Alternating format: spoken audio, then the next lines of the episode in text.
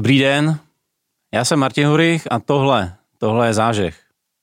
Zážeh je počátek akcelerace a akcelerace je něco, co potřebujete, abyste se pohli z místa. Tím, že jste si našli tuhle epizodu, tak jste pro tu vaši akceleraci už udělali nejdůležitější, totiž první krok. V zážehu sdílíme zkušenosti z B2B podnikání, z obchodu, z inovací, z práce s lidmi i dalších oblastí firmního života.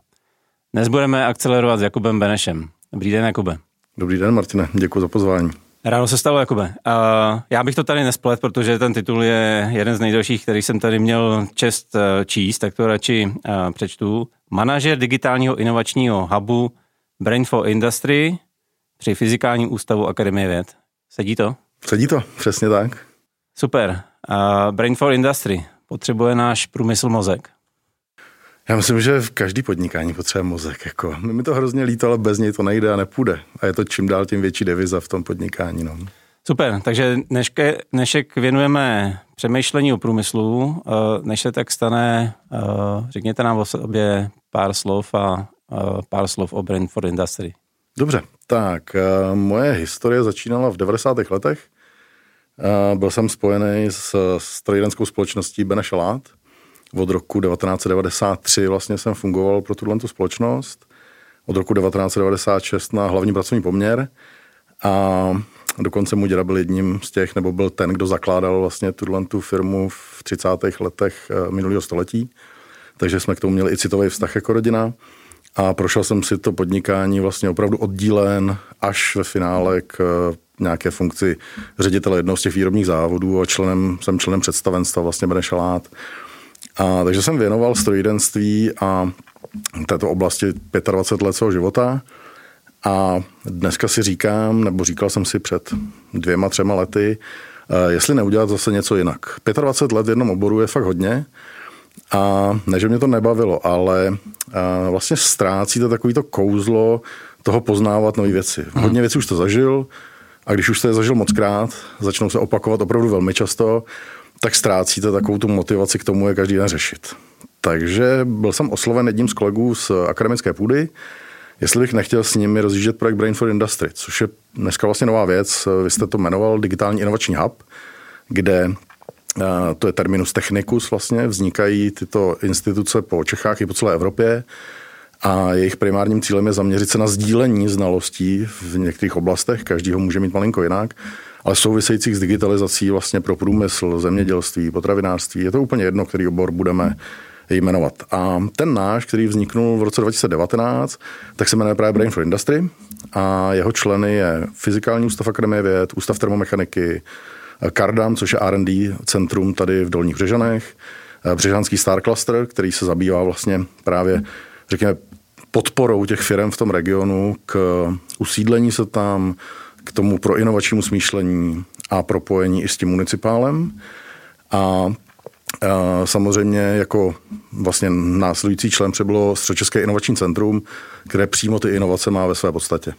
Výsledkem nebo tou znošnou myšlenkou, proč vznikáte pro český průmysl, jak si mám představit, co, co pro mě Brainfall Industry jako pro majitele malé strojírenské firmy může udělat?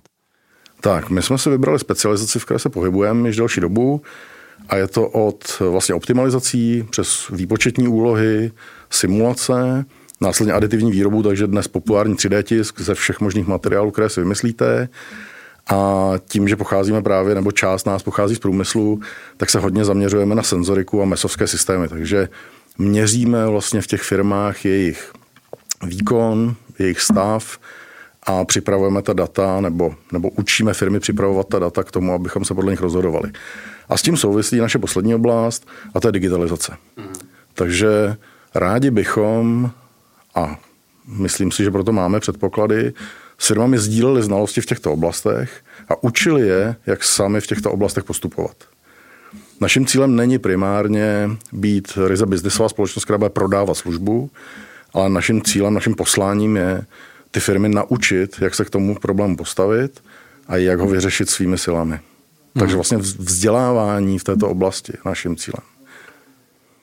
Jedna věc, která mě u toho eh, hodně moc zajímá, všímám si, že na straně nabídky digitalizace, automatizace, robotizace v průmyslu je něco, co hodně rezonuje. A snaží se tomu věnovat spousta lidí od startupů až, až po vás, po akademickou sféru. Jaká je ale situace na straně poptávky? Když to vemu hodně globálně, tak si myslím, že velké firmy ty pochopily, tím, že mají už delší dobu vypracované, řekněme, rozsáhlé strategické plány, hmm. tak tu digitalizaci zapracovali i do těch svých strategických plánů. Uh, hodně rezonuje pojem průmysl 4.0 uh, zase. Uh, firmy, které umí přeložit tento pojem do svého oboru, mají zapracované strategii, ve strategii vlastně kroky, hmm. které povedou k tomu dosažení, řekněme, zvýšení té míry digitalizace v oblasti průmyslu 4.0. Uh, střední firmy uh, jsou nuceny právě těmito velkými partnery k tomu, aby, aby v té digitalizaci pokročili taky. Ale pro malé a střední, které, kterým chceme věnovat velkou část vlastně našeho portfolia služeb, tak eh, je to dnes hodně nepředstavitelný pojem. Je to, je to, jsou to krásné vzletné vlastně pojmy, které jim ale ještě nedávají smysl. A eh, my máme eh, jeden z těch vlastně projektů, který řešíme, tak jsou digitální audity. Máme dva takové typy. Jednomu říkáme test digitální zralosti, který je vhodný právě pro filmy malé a střední a dokáže jim pomoci identifikovat řekněme překážky, které jim brání v tom se rozletět dál. A pak jsou digitální audity opravdu. Ten, ten test se pohybuje v rámci třeba dvou dnů času, které musíme věnovat společně s tou firmou tomu jejímu proskoumání a následně návrhům. U toho digitálního auditu se bavíme řádově o měsících, jeden, dva, tři, pět podle velikosti firmy. Myslím, že když budu počítat po 100 lidech, tak třeba firma o 100 lidech právě bude trvat ten měsíc. Není to celý měsíc práce, Jasně. ale jsou to postupné kroky, které během toho měsíce musíme udělat k tomu, aby jsme nastavili nějakou roadmapu, kudy by se ta firma měla pohybovat. Oba dva ty způsoby vlastně pracují formou pohovorů s klíčovými lidmi v té firmě. Tou základní podmínkou je, musí chtít majitel nebo jednatel ten, kdo opravdu má v ruce to, řekněme, primární rozhodování o tom, kam ta firma bude směřovat. A ideálním stavem je, když ta firma už má aspoň částečně zpracovanou svoji strategii. Takže jeden z těch prvních dotazů je vždycky, kde chcete být za 3, 5, 10 let a jak má ta firma vypadat. Udělejte si takovou tu svoji snovou představu a my vám pomůžeme najít buď blokační kroky, které vám teď brání to zrealizovat, a nebo následně s vámi připravíme i tu roadmapu, kudy se dostat vlastně do tohohle toho stavu. Tak aby vás to nebolelo. Co když je ta odpověď, ta první, eh, kde chcete být za? Jakube, já nevím. Co pak? Myslím si, že dokážeme i vlastně pomoct těmi vhodně cílenými dotazy k tomu, aby ten majitel se zamyslel správně nad tím směřováním firmy a dokázal na tu otázku odpovědět. Ale dokud toto odpověď nemáme, nemůžeme pokračovat. Ale myslím, že ani ta firma nemá jednoduchý život a pokračování. Když nevíte, kam směřujete, strašně těžko hledáte kroky kudy. Hmm. To prostě takhle to nefunguje. A přestože většina lidí říká nevím, tak si myslím, že v hlavě se jim ty myšlenky honí. Jenom je potřeba je sformulovat, ideálně si je někde napsat, pověsit si je na zeď a mít je každý den před očima, když něco dělám. Takže i v tomhle umíme pomoct.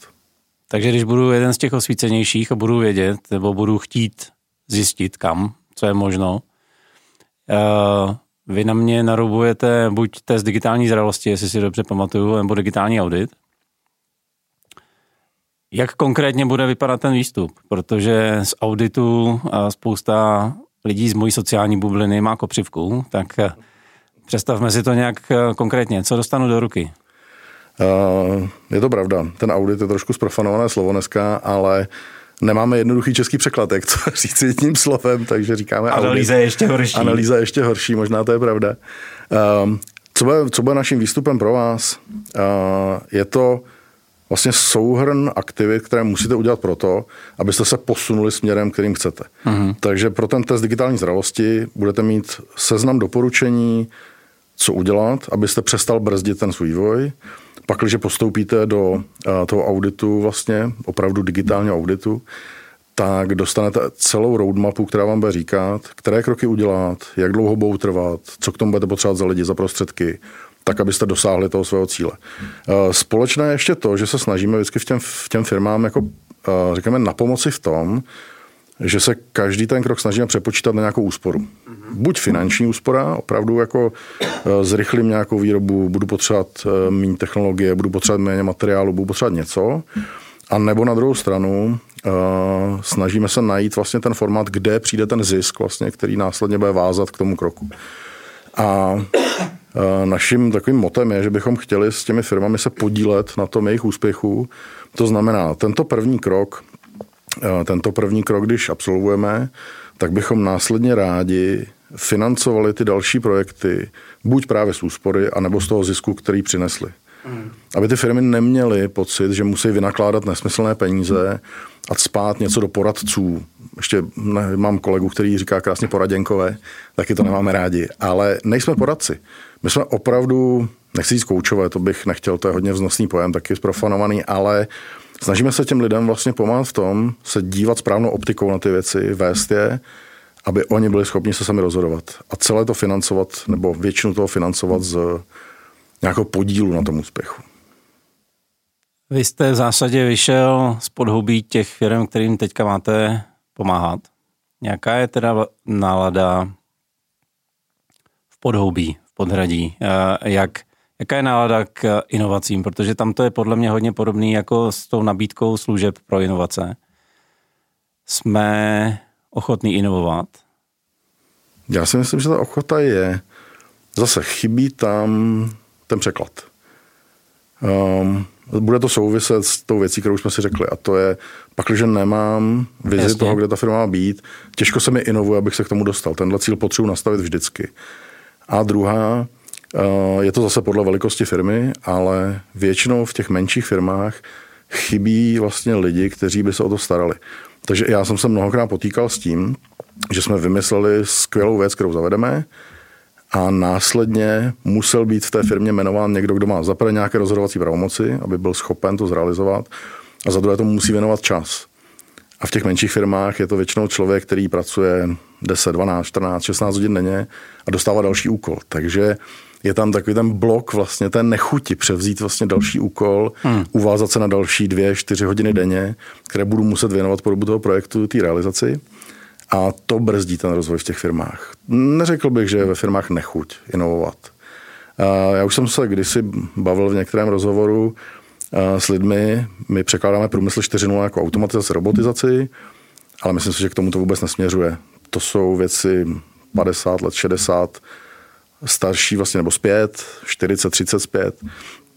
A věci, které dnes běžně, my říkáme, že si koupíte na krámě. Takže když Aha. budu chtít, řeknu, že mi ta investice dává smysl, tak si to pracoviště zrobotizuju s dodavatelem, který už na trhu existuje.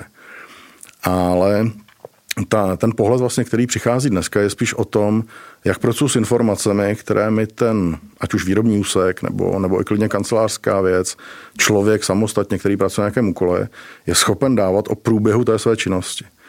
Takže sledujete výkonové parametry těch jednotlivých vlastně celků a na základě toho rozhodujete, co se s nimi bude dít dál. A tady bych řekl, že mnoho firm končí ve fázi, kdy si pořídí sběr dat to znamená, že mají dneska obrovské úložiště, miliony a miliony řádků prostě dát, které vůbec nevyhodnocují. V lepším případě eh, firmy používají tento styl ve chvíli, kdy přijde reklamace, okay. tak se zpětně pohrabu tři měsíce zpátky v datech tak, abych našel, proč se to stalo.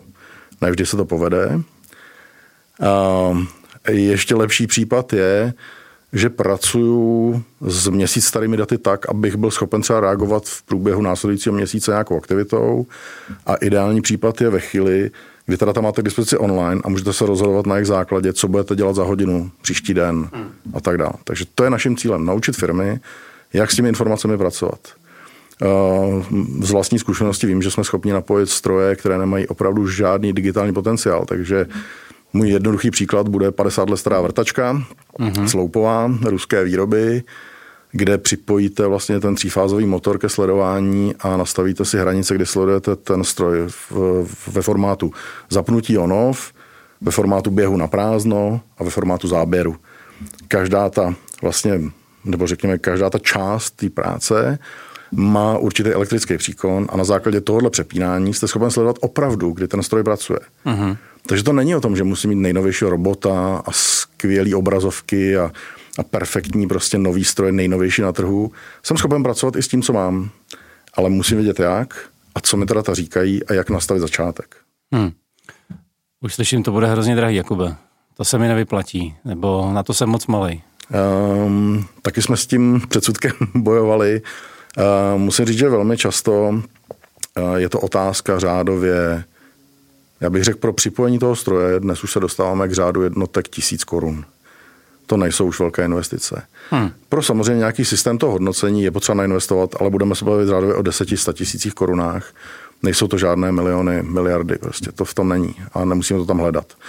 Eh, záleží na tom, jak moc rozsáhlou tu síť budeme budovat a jak, eh, kolik informací vlastně chceme pozbírat a s jakou, s jakou rychlostí. Ale pro to základní snímání nám ty jednotky, maximálně desítky tisíc korun budou stačit k tomu, abychom to pracoviště usledovali. A z vlastní zkušenosti vím, že jenom zapojení toho sledování s efektivním nastavením parametrů zvyšovalo produkci toho stroje o 20%. Mm-hmm. Takže každý vlastně, kdo tu výrobu zná, si může spočítat při 20% nárůstu výkonu toho stroje, kolik peněz mu to vydělává a jestli se mu ta investice vyplatí. Skoro se mi chce rejpnout, že na montováním čidla žádný stroj výkonnější nebude, tak čím to je? Jak na to reagují potom ty zaměstnanci, kteří u těch strojů stojí? Eh, je to eh, věc, řekl bych, firmní kultury vždycky. Samozřejmě každý člověk, který u toho stojí, má ten pocit, když se začneme bavit o automatizaci, digitalizaci, že se ho snažíme nahradit. Uh-huh. A my jsme rozjeli vlastně takovou myšlenku kdysi ještě v průmyslu s tím, že jsme ty lidi vtáhli do toho řešení, představovali jsme jim to tak a i jsme to tak realizovali nakonec, že se snažíme snižovat ten podíl té jejich vlastně těžké práce, dávat jim tu informaci a šanci si víc vydělat. Takže u nás jsme se s těmi lidmi třeba, kteří pracovali u těch strojů, dělili o ten zisk. Uh-huh. Takže oni měli pořád stejný stroj, na kterém pracovali, pořád dělali tu samou výrobu, ale jenom tím, že jsme zvýšili efektivitu, tak jsme jim přidali i vlastně nějakou částku mzdy. To je super. Takže mhm. oni, oni sice remcali, nelíbilo se jim, že ten eh, přehled o tom, jestli ten stroj pracuje nebo ne, existuje, ale nechci být ošklivý, ale co si budeme nalhávat. Eh, pak, když jsem v práci, dostávám svou mzdu, tak si každý může přečíst vlastně zákonník práce a tam je, jak mám pracovat, jak se k tomu mám chovat. Takže když jsem v práci 8 hodin, neříkám, že všichni pracujeme 8 hodin, 480 minut času, ale je rozdíl, jestli pracuji 240 minut nebo 360 minut. Jasně. Hmm. A jsem schopen to takhle vlastně těm lidem přetransformovat do toho, ano, budeš muset trochu víc pracovat, ale taky si vyděláš vyšší mzdu. A na to slyší většina lidí, vlastně, které v tom oboru znám. Hmm. O všech věcech, o kterých si povídáme, se mluví relativně dlouho, a speciálně o průmyslu 4.0, kde momentálně na cestě jsme od Marie Terezie k, k průmyslu 4.0 a asi kromě automotiv, protože automotiv je evidentně nejvyvinutější část strojírenství, tak jak to z vaší zkušenosti vypadá v tom zbytku? Eh, máte pravdu, automotiv a jeho dodavatelé jsou na tom velmi dobře, ten tlak tam byl enormní už eh, leta zpátky. Co se týče toho zbytku, tak jsou mezi námi premianti, kteří, mají, kteří už mají hotovo, mají zdigitalizováno, řídí firmu na základě vlastně prediktivních informací, ale řekl bych, že většina průmyslu se nachází ve stavu té montovny. A když už se o té montovně budeme bavit, tak eh, je rozdíl mezi špičkovou montovnou, která používá robotizovaná pracoviště, většina operací prostě je řízená kamerovými systémy a tak dále veškeré výstupy jsou sbírány a plán se mění na základě eh, vlastně predikce toho výstupu hmm. na konci, anebo nějaké třeba chybové události, která se děje v průběhu. A mezi tím, když běhá někde 20-30 eh, dělníků kolem linky, opravují chyby, hledají materiál, když nějaký najdou, tak se snaží rozeběhnout stroj, eh, nemají vybalancované třeba mezi skladové zásoby, mezi těmi jednotlivými pracovišti a tak dále. Takže jsme někde tak, já bych řekl, v polovině cesty.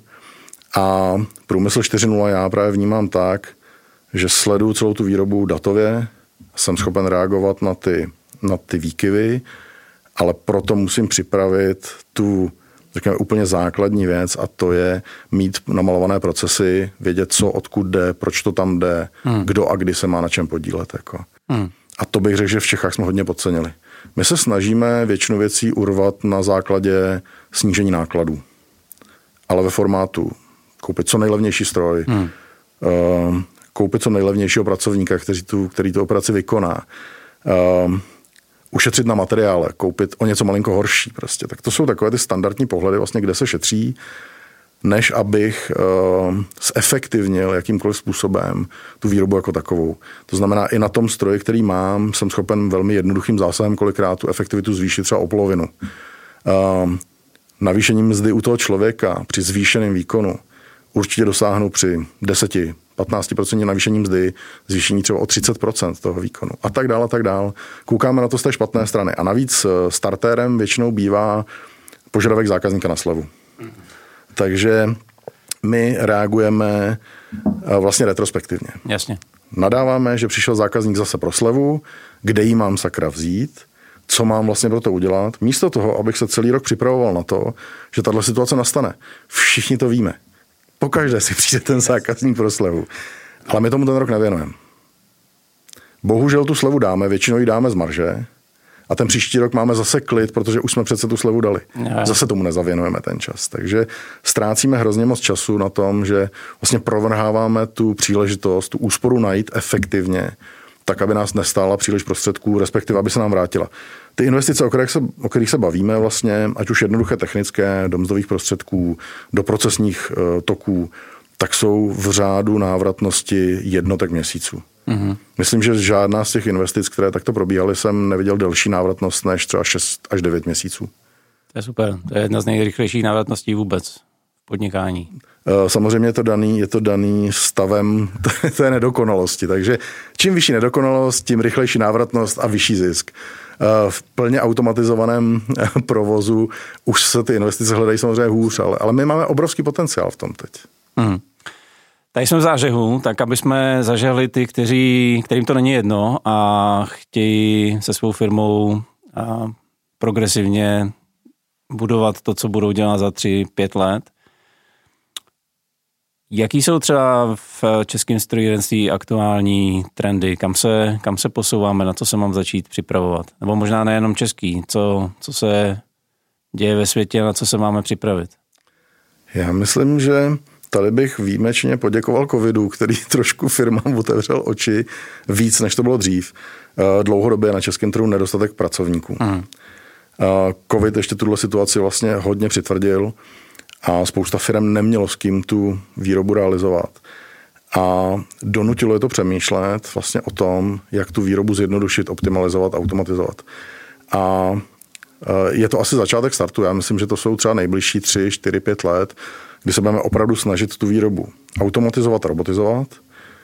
Souvisí to samozřejmě s přeškolením těch pracovníků na jiný styl práce. Hmm. Oni dnes už nebudou ta, ta ruka, která vlastně vkládá někam polotovar, tak aby vytáhla výrobek za půl hodiny. Oni budou ti, kdo budou stát vlastně okolo těch linek, budou je obsluhovat, servisovat, dělat jim ten backup a současně se budou muset naučit nějaké věci třeba programovat. Jednoduché věci. Takže řekl bych, že tam bude ta změna v tom Eh, poměru té robotizované práce, automatizované, změna v přístupu k lidem a v jejich vlastně znalostním potenciálu. Uh, myslím, že není asi tajemství, když řeknu, že když jsme v, ve slévárně optimalizovali, tak nás nikdy ta optimalizace technická nedonutila propustit ani jednoho člověka. Uh-huh. Většinou jsme tomu člověku našli a doškolili ho tak, aby nám byl dál platným členem Jasně. a dávalo to smysl a můžete expandovat ale nikdy to nesouviselo s propouštěním. Takže nadspu 50 robotů do firmy a už nepotřebuji žádného člověka. Tak takhle jsme to nikdy nedělali, ale lze to. Hmm.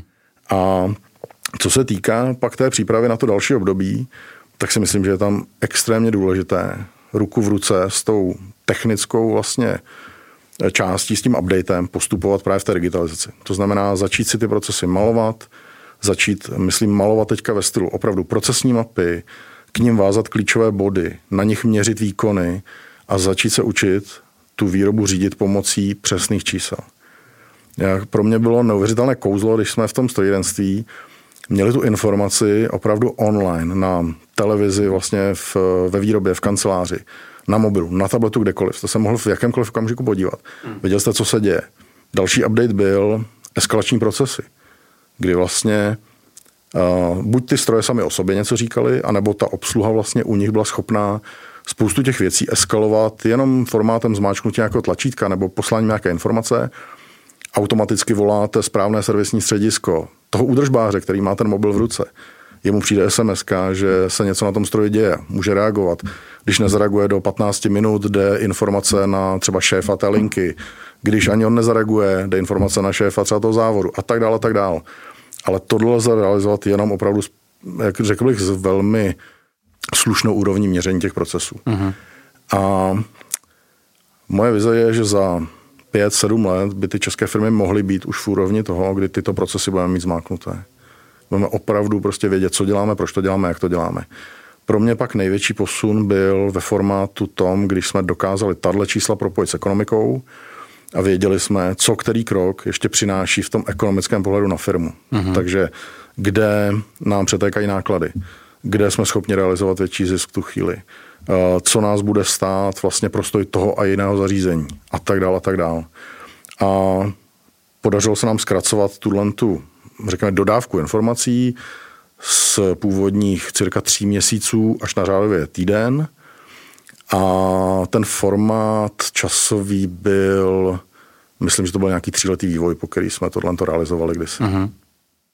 Nerad bych se mýlil, ale vlastně to, o čem se tady bavíme, má samozřejmě ohromný potenciál, nicméně starou technologii novým kouskům nenaučíš. Můžu ji začít monitorovat, můžu ji začít uh, optimalizovat, ale přes nějaký skleněný strop se stará technologie nedostane, tak uh, na co se máme připravit třeba na příští 3-5 let uh, technologicky? Co jsou ty trendy, na které jsme no, neměli zapomenout? No, je to úplně jednoduché, když dneska přichází poptávky, tak nejenom, že je samozřejmě řídícím prvkem kvalita a cena, to byla už x let zpátky, ale začíná se v nich vlastně množit ten dotaz, jakou nám poskytnete, řekl bych, úsporu vůči životnímu prostředí. Okay.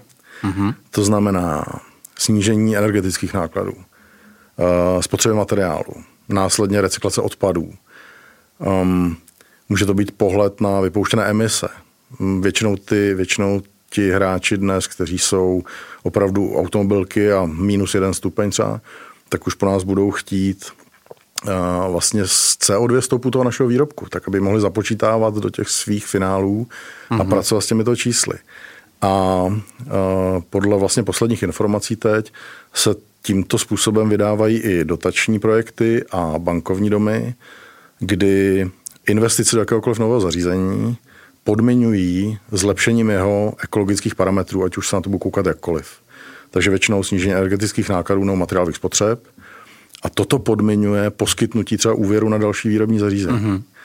Jinak uh, standardní metoda, kterou jistě většina lidí zná nebo oni slyšela, je return of investment, takže používal bych ji pro každou investici, kterou dělám. Mm-hmm. Není nic jednoduššího. A já velmi rychle zjistím, jestli jsem schopen si ten nový stroj dovolit, kdy se mi zaplatí a jestli mi to dává smysl.